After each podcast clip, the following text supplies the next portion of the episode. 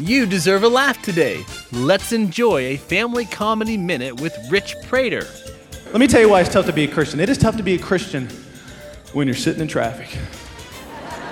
And just trying to say a prayer to God and some guy cuts you off, that's when it's tough to be a Christian.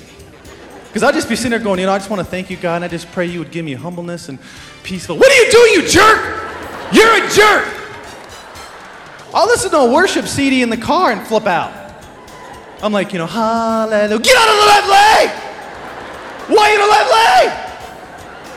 Turn off your blinker! Shout to the Lord all the earth.